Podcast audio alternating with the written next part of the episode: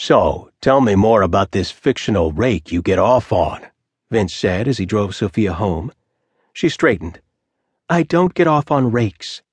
What gets you off? She got mad. He could tell by the way she took a few deep breaths, and her lips were practically a flat line. He suppressed a laugh that he knew would just piss her off. I am not having this conversation with you, she bit out. It occurred to him that maybe she didn't get off at all which was concerning. A beautiful, healthy woman like Sophia never experiencing ecstasy. Did your last boyfriend get you off? he asked. Simon? She asked like he knew all about her ex boyfriends. Yeah, he said, just so she'd keep talking. Not really. She said it with such sadness that it really started to bug him. Someone like Sophia never feeling passion. It couldn't be. She was full of fire. It wasn't healthy not to get that out. What about the guy before that? he asked. Brian? she asked. Even their names sounded pansy ass. Yeah, she hesitated. Almost. Almost? He let out a huge breath of exasperation.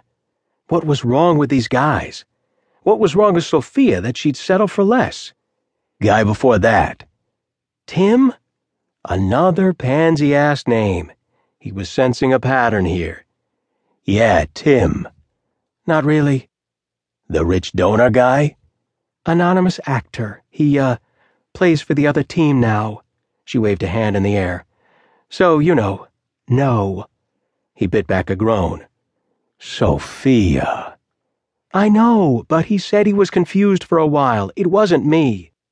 He pulled over to the side of the road somewhere in Clover Park. Has any guy ever made you feel passion? I'm talking fingers fisting in the sheets, raw, screaming top of your lungs passion. She flushed, but she still answered, No. He stared at her. She stared back, a defiant gleam in her eyes, an unquestionable challenge.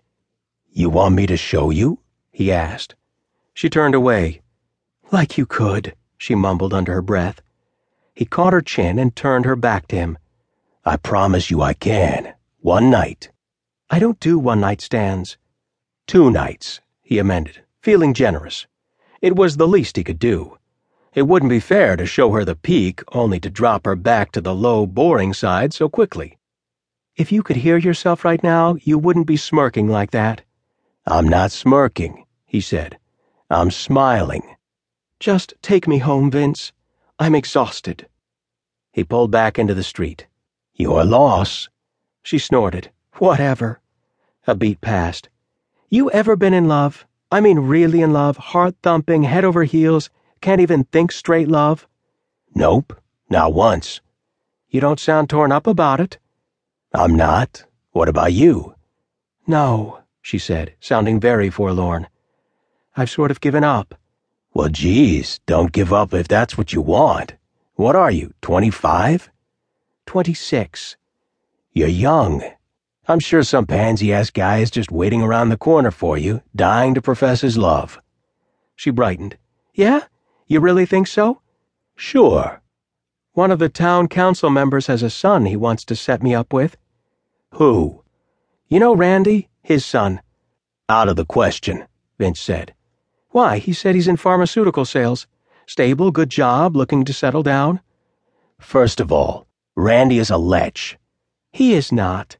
Trust me, Vince said. I know. Second of all, a sales guy is not going to get you off. You can do better than that. Who should I date, huh? A guy like you? No thanks. What's wrong with me? Two nights, she gestured wildly. That's a fucking proposition, not a date. His lips twitched.